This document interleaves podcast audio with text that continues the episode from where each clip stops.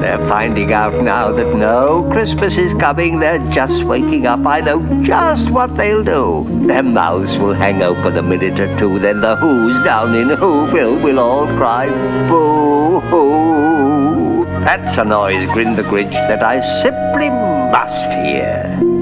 He paused, and the Grinch put a hand to his ear.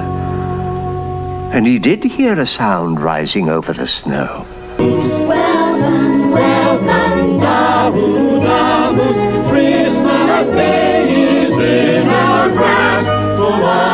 But this, this sound wasn't sad. What? This sound sounded glad. Every who down in Whoville, the tall and the small, was singing without any presents at all. He hadn't stopped Christmas from coming. It came. Somehow or other, it came just the same. And the Grinch, with his Grinch feet ice cold in the snow, stood puzzling and puzzling. How could it be so? It came without ribbons. It came without tags. It came without packages, boxes, or bags. He puzzled and puzzled till his puzzler was sore. Then the Grinch thought of something he hadn't before. Maybe Christmas, he thought, doesn't come from a store. Maybe Christmas, perhaps, means a little bit more. Now, we don't normally show cartoons. Um, but an interesting uh, thought and a real one. Maybe Christmas perhaps means a, a little bit more. In fact, that's the quest I think that has gone on uh, since the very first Christmas. As people have tried to understand and comprehend it in the midst of a world that is directly opposed to it. Uh, this week I was reading um, the writings of, uh, of a person who has just put together their uh, list, their compilation of, of seven complaints around Christmas. And they said the first complaint was that uh, Christmas starts too early. Second, that it costs too much. Third, that it comes with all sorts of logistical problems, moving people around. Fourth, that time with pe- you end up having to spend time with people you dislike. Fifth, it just ends in family fights. Six, it's covered in commercialism. Seven, it involves all sorts of travel. And eight, not everyone's pleased with Christmas. Can we turn the echo down a little bit? Now, the problems listed in that compilation really have been around since the very beginning of time. Um, Christmas started too early for those in Jesus' time who are comfortable and happy with the way things were. Um, Christmas cost too much. In fact, it cost uh, really the life of his son in the end. Um, it came with all sorts of logistical problems when we see uh, this young couple having to scurry all around, being chased and hunted. It meant spending time with people maybe you don't dislike, but people who dislike you. And that was the case for Mary and Joseph. Um, the family fights, the splitting that came at Christmas when people had to, in their own family of Israel, draw sides.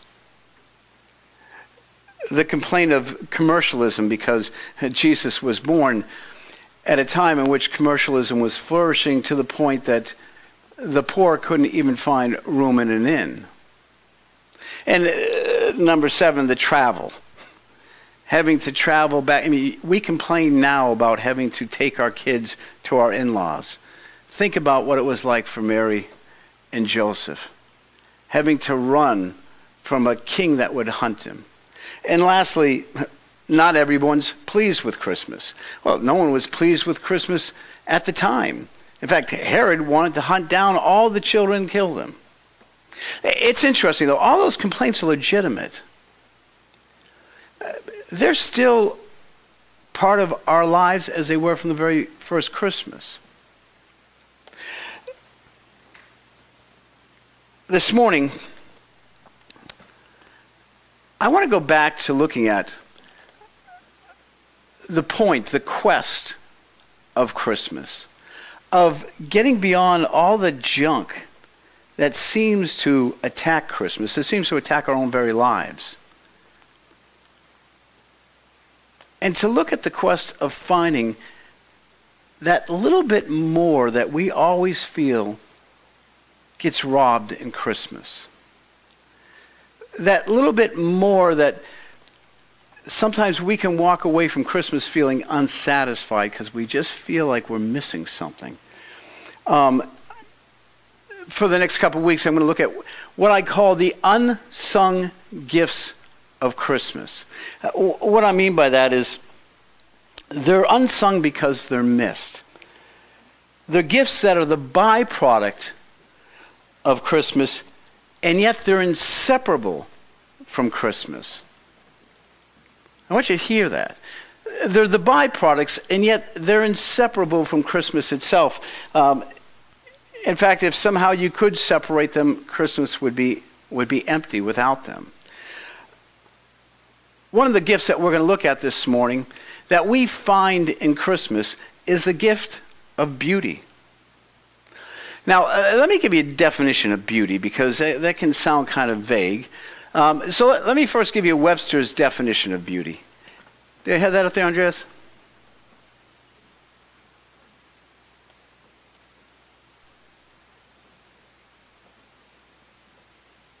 Oh, I'm looking in the wrong place. The purpose of beauty is to tr- transcend. No, no, back up, back up. Definition. There, no, no, tra- keep going. There you go. The quality or aggregate of qualities in a person or thing that gives pleasure to the senses or pleasure, pleasure, pleasurably exalts, and I think it says, or inspires the human mind. Now, that, that's, that's a secular definition. And, and uh, yeah, there's, there's truth to that, that it, it brings, beauty brings pleasure and it exalts and inspires the mind. But let me give you a more biblical definition. The purpose of beauty is to transcend humanity and to point us to divinity. The purpose of beauty is to transcend humanity and point us to divinity. I mean, I, I don't know about you, but if I'm walking in the woods and it's a beautiful day and I can see the sun gleaming from the trees, I don't just think, wow, trees. Aren't trees wonderful? I thank God. I look and I say, what a God we have. What a creator we have.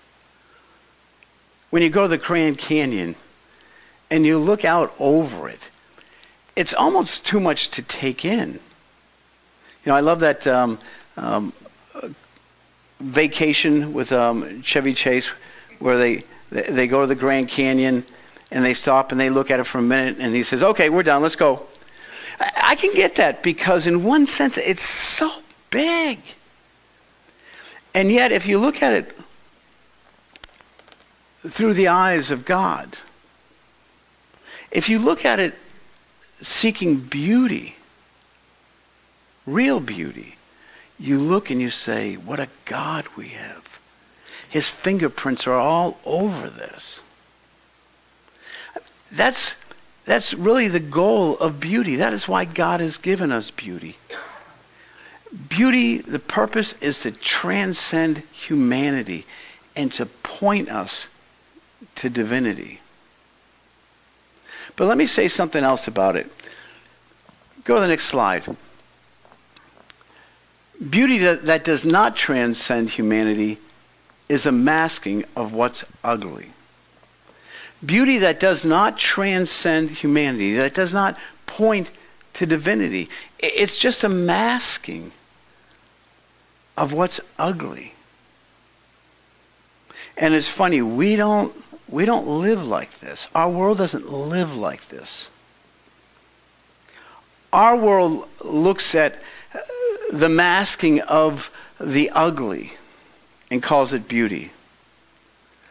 Our world uh, looks at uh, men and women who are handsome and who are attractive and who are well photoshopped, and we say, well, that's beauty. But no, on its own, it's, it's not beauty.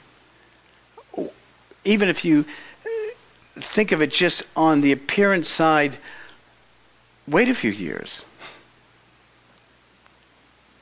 And the masking will disappear. The things that we call beauty that causes us to act in ugly ways.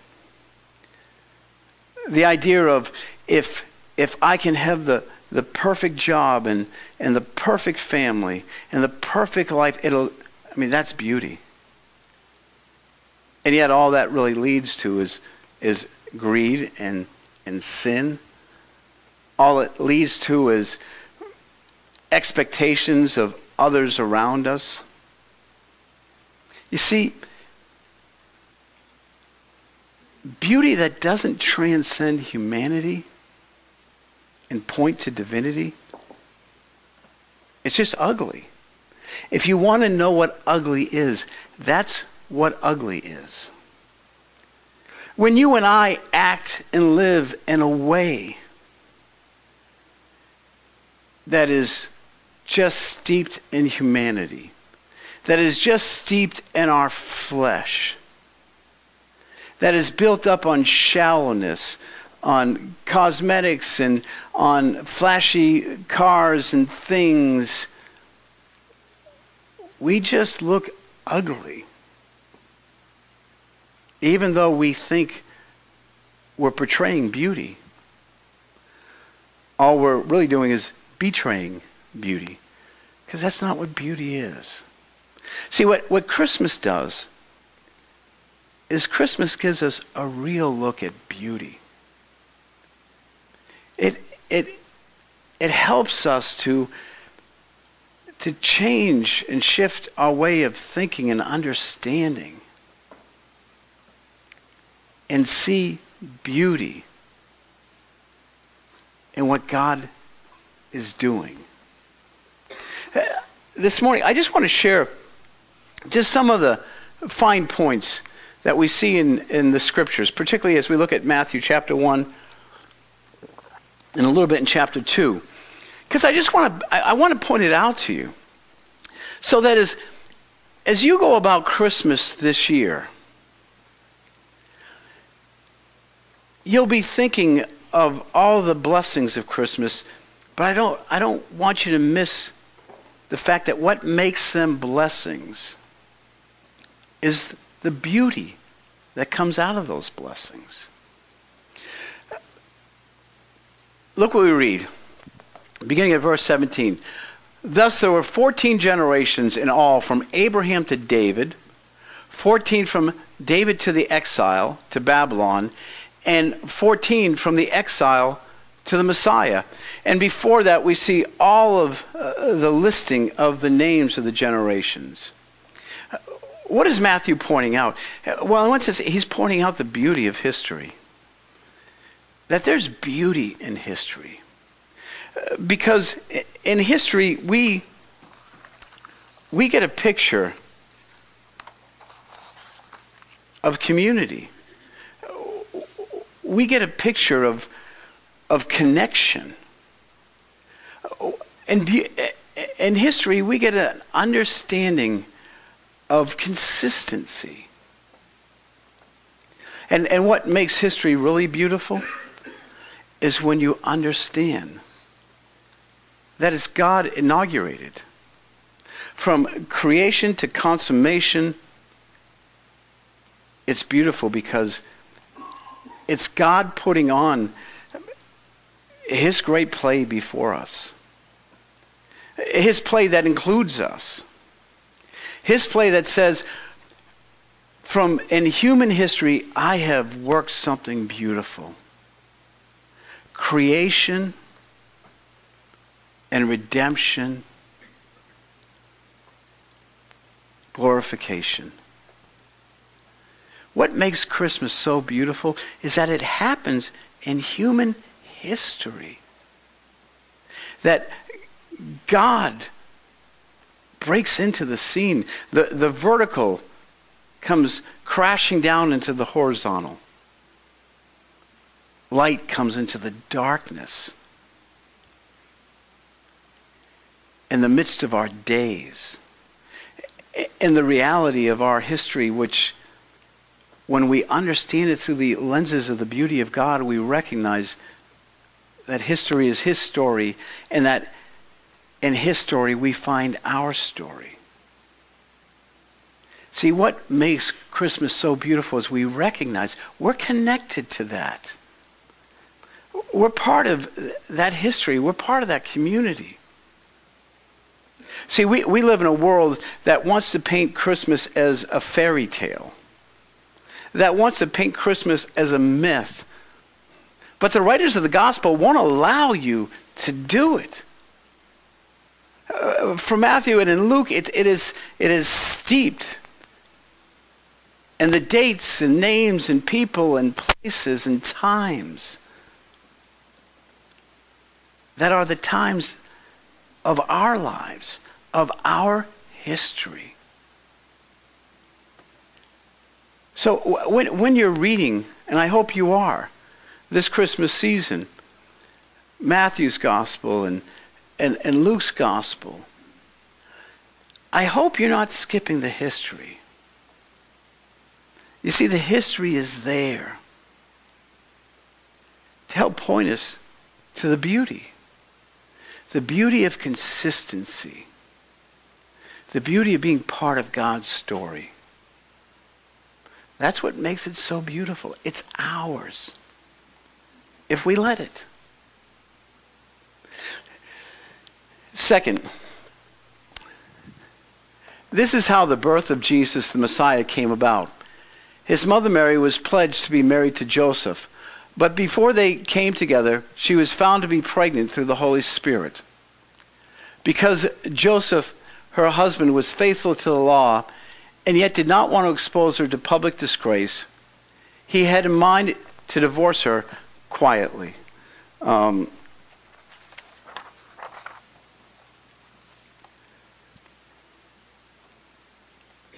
what you see in Christmas is the beauty of history, but the beauty of integrity, the, the beauty of, of walking with God of doing what's right. I mean, when you read the story, when you read that, you think, what a guy, huh? I mean, he could have easily just had her stoned because they were betrothed. I mean, it was a legal contract. And he could have gone to the world and said, She broke the contract. She cheated on me. I don't buy this stuff of, oh, really? You're pregnant because God made you pregnant? He could have done that in a heartbeat. And in his integrity, he said, You know, this goes against the law. But there's no law without love. And so he, he beautifully balances them and says, Well, I'll just wait to do away with her quietly. And he can't blame him at the time. He didn't know. All he knew was that she was pregnant. Beauty comes in integrity. The integrity of the story, the integrity of the players. the integrity of people who do what's right. That's what Christmas is about. It's about people who are looking to live in the holiness and the integrity and the beauty that, that God makes available to us if we're willing to be available to it. It's found in history, it's found in integrity. Number three. But after he considered this, an angel of the Lord appeared to him in a dream and said, Joseph, son of David, do not be afraid to take Mary as your wife, be what, because what is conceived in her is from the Holy Spirit. She will give birth to a son, and you are to give him the name Jesus, because he will save them from their sins. Where do we see beauty most culminated? In mercy. What's more beautiful than mercy? History is a, the history of, of salvation, the history of Christmas is that God showed us mercy when we didn't deserve it. That's what mercy is all about. It's giving someone what they don't deserve. You see, when God sent his son into the world, he was on a rescue mission because they couldn't rescue themselves. We couldn't rescue ourselves. He came to take away our sins by the giving of his own son. That's mercy. You know, it's, it's funny. I, um, I look at uh, all of this and, and, I, and I think to myself, God, why'd you come as a baby? I mean, why don't you just, you know, show up as a man and just declare that everyone's going to be forgiven? Or show up as a man, do your ministry, go to the cross, be put to death, and just leave it at that. But there's no beauty in that. The beauty of the story is Jesus comes as a baby.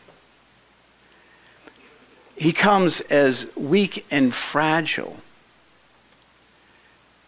that we might see it's in innocence restored that mercy comes to us. What's beautiful about Christmas? God's mercy. I mean, th- that should just ring in our hearts all the time that God loves me. And he shows me his mercy. Now, here's the thing about that, right? Christmas then should be about us living as people of mercy. As people who are more than happy to forgive.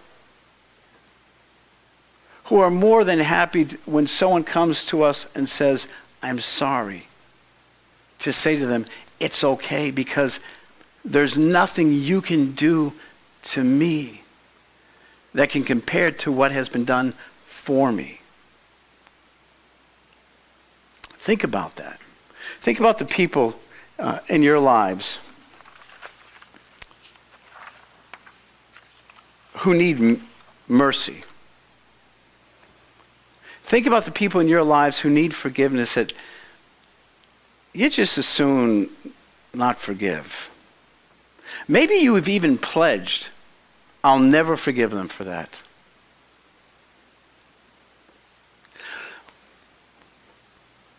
What you're saying then is what has been done to me is greater than what has been done for me. And you negate the beauty of it. And beauty just turns into something that's ugly. What is the beauty of Christmas? It's found in history, it's found in integrity, it's found in mercy.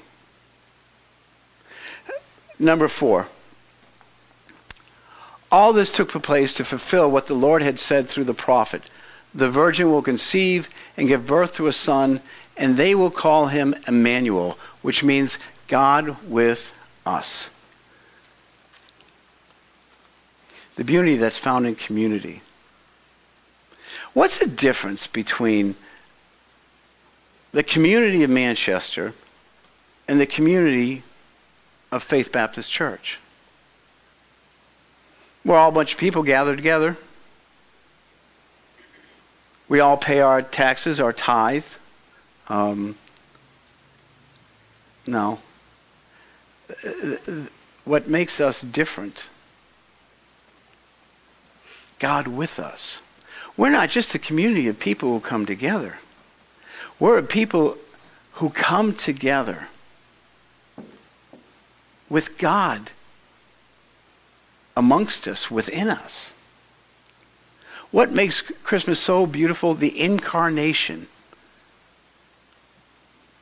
God putting on flesh and saying, I'm with you. All of you guys who are gathered, I'm with you. Though the whole world might be against you, I'm with you. We're in community, uh, common unity. The beauty of that.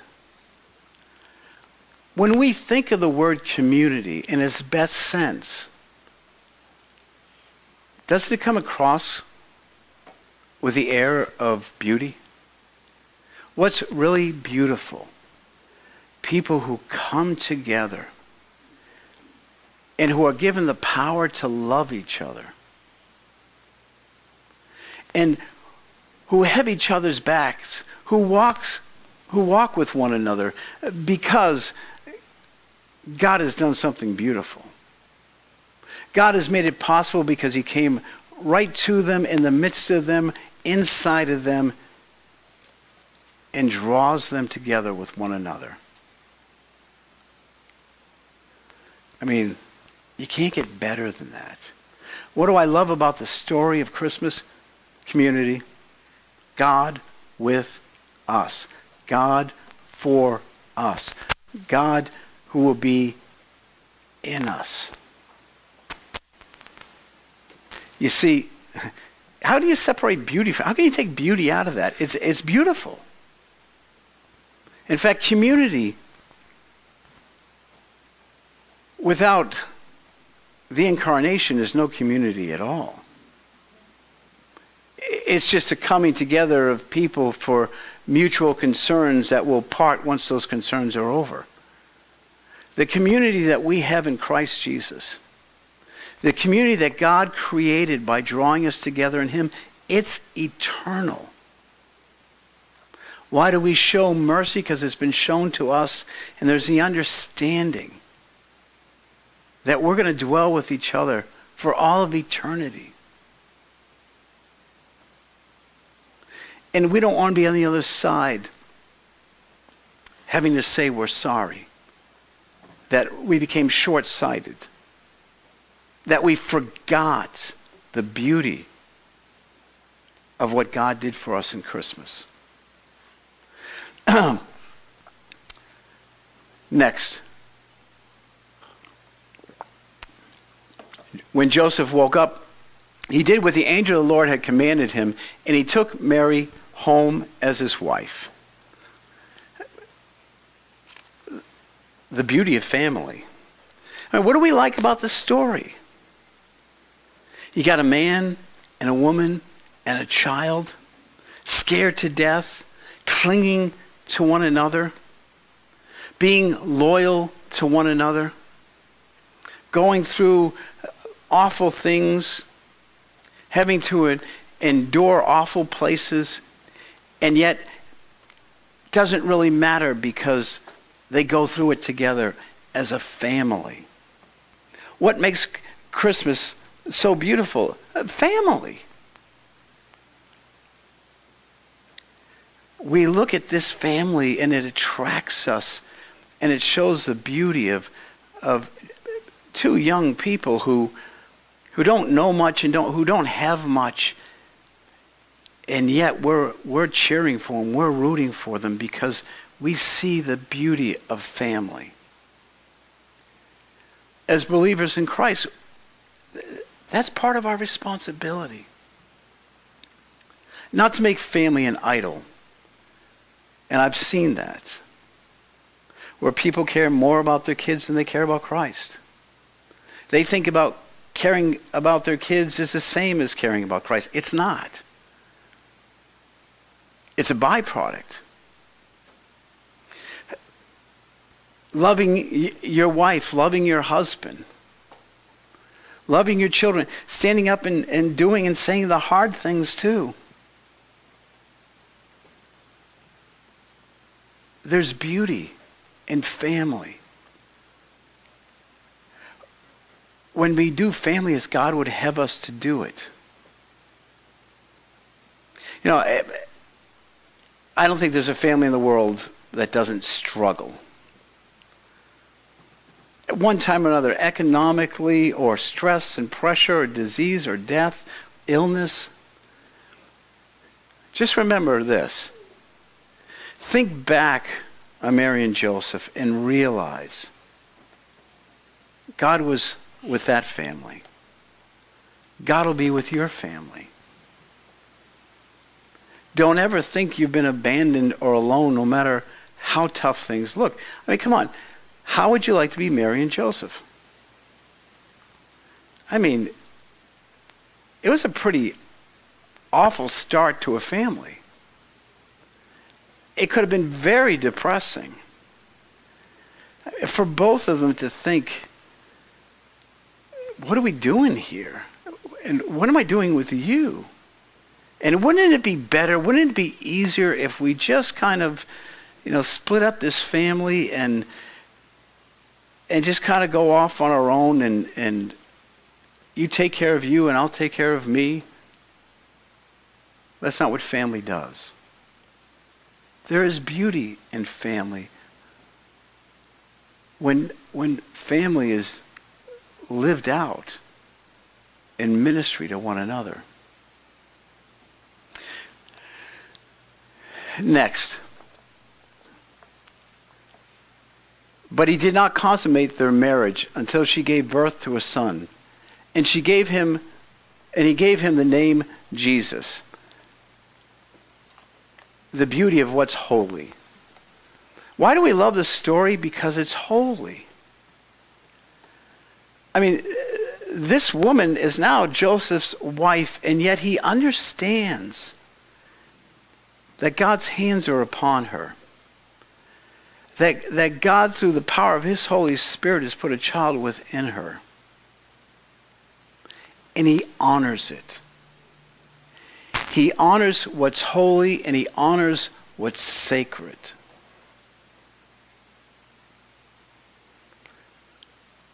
That's why Christmas is holy. It is God coming into this world in purity and glory and, and calling us to engage. What, what makes Christmas beautiful for you? When you see the holiness in it and you walk in it as best as you can by God's Spirit. When you try to live a life of purity, because that's what being holy is all about.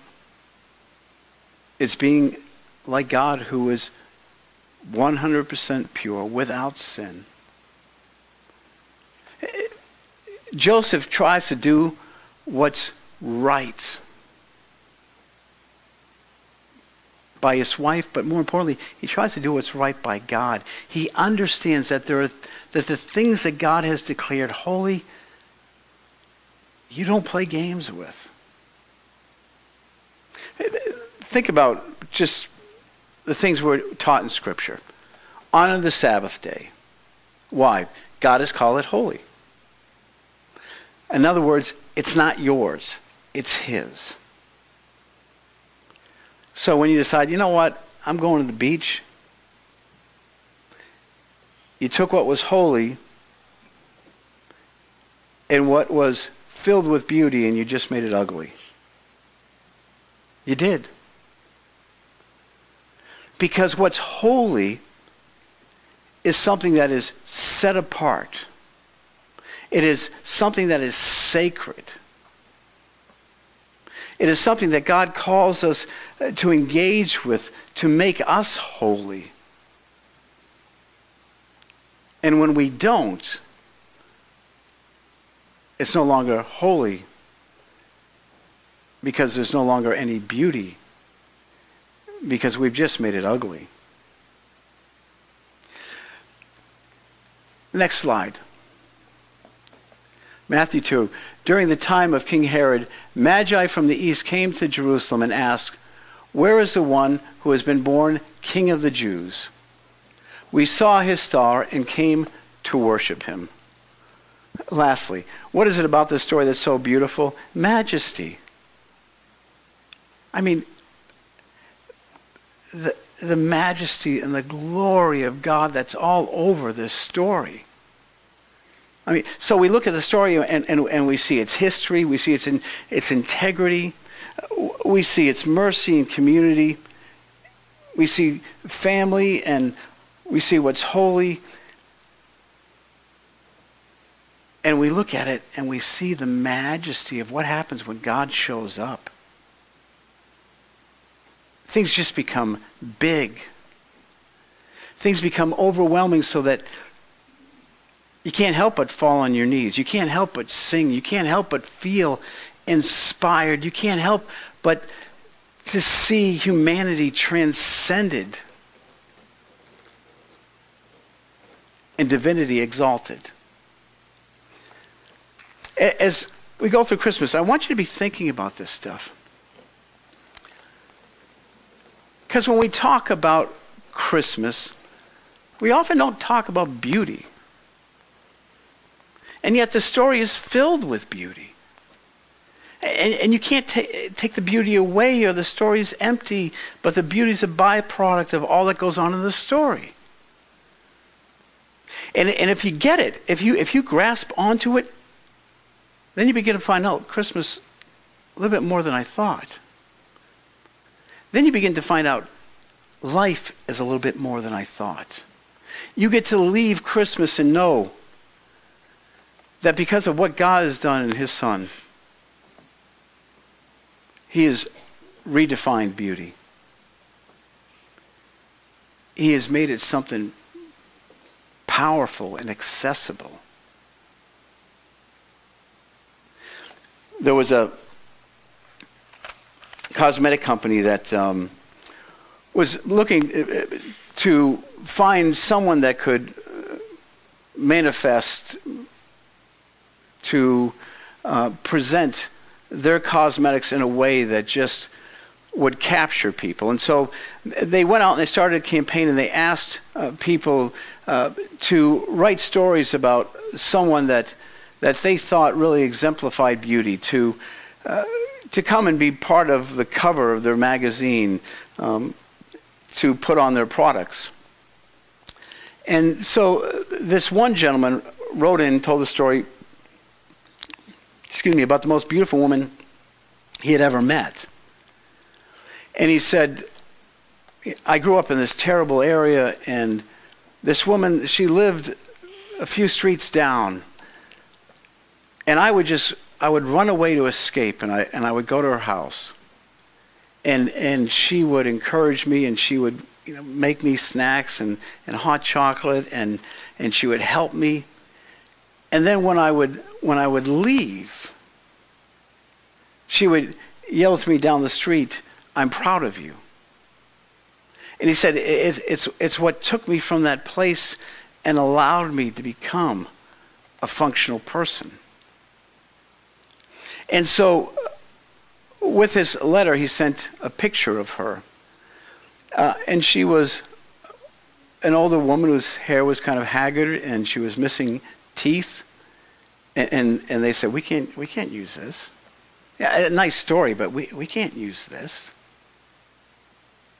And so they wrote him back and they told him, you know, we appreciate your story and, and, and it seems wonderful and beautiful, but But you see, it, we can't use her as, as a model because if, if we were to put her story up with that picture, and if people were even attracted to it, they would find out that beauty is more than skin deep. See, beauty is more than skin deep. Beauty has to transcend humanity.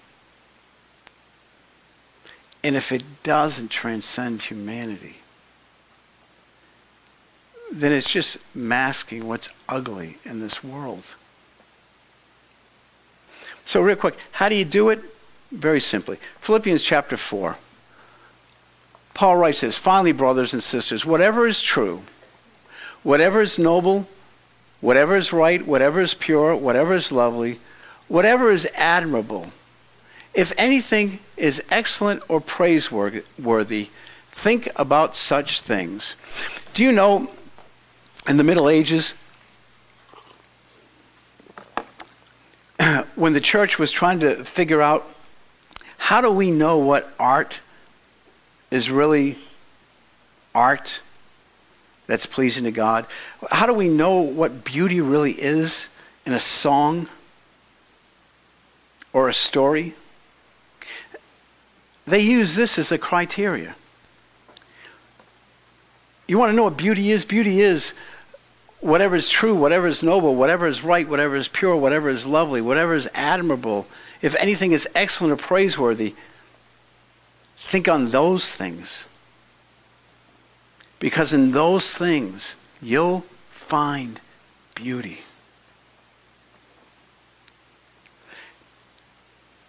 And so as you go out this week, be agents of beauty. Be observers of it. But m- more than that, be examples of it. Let's pray.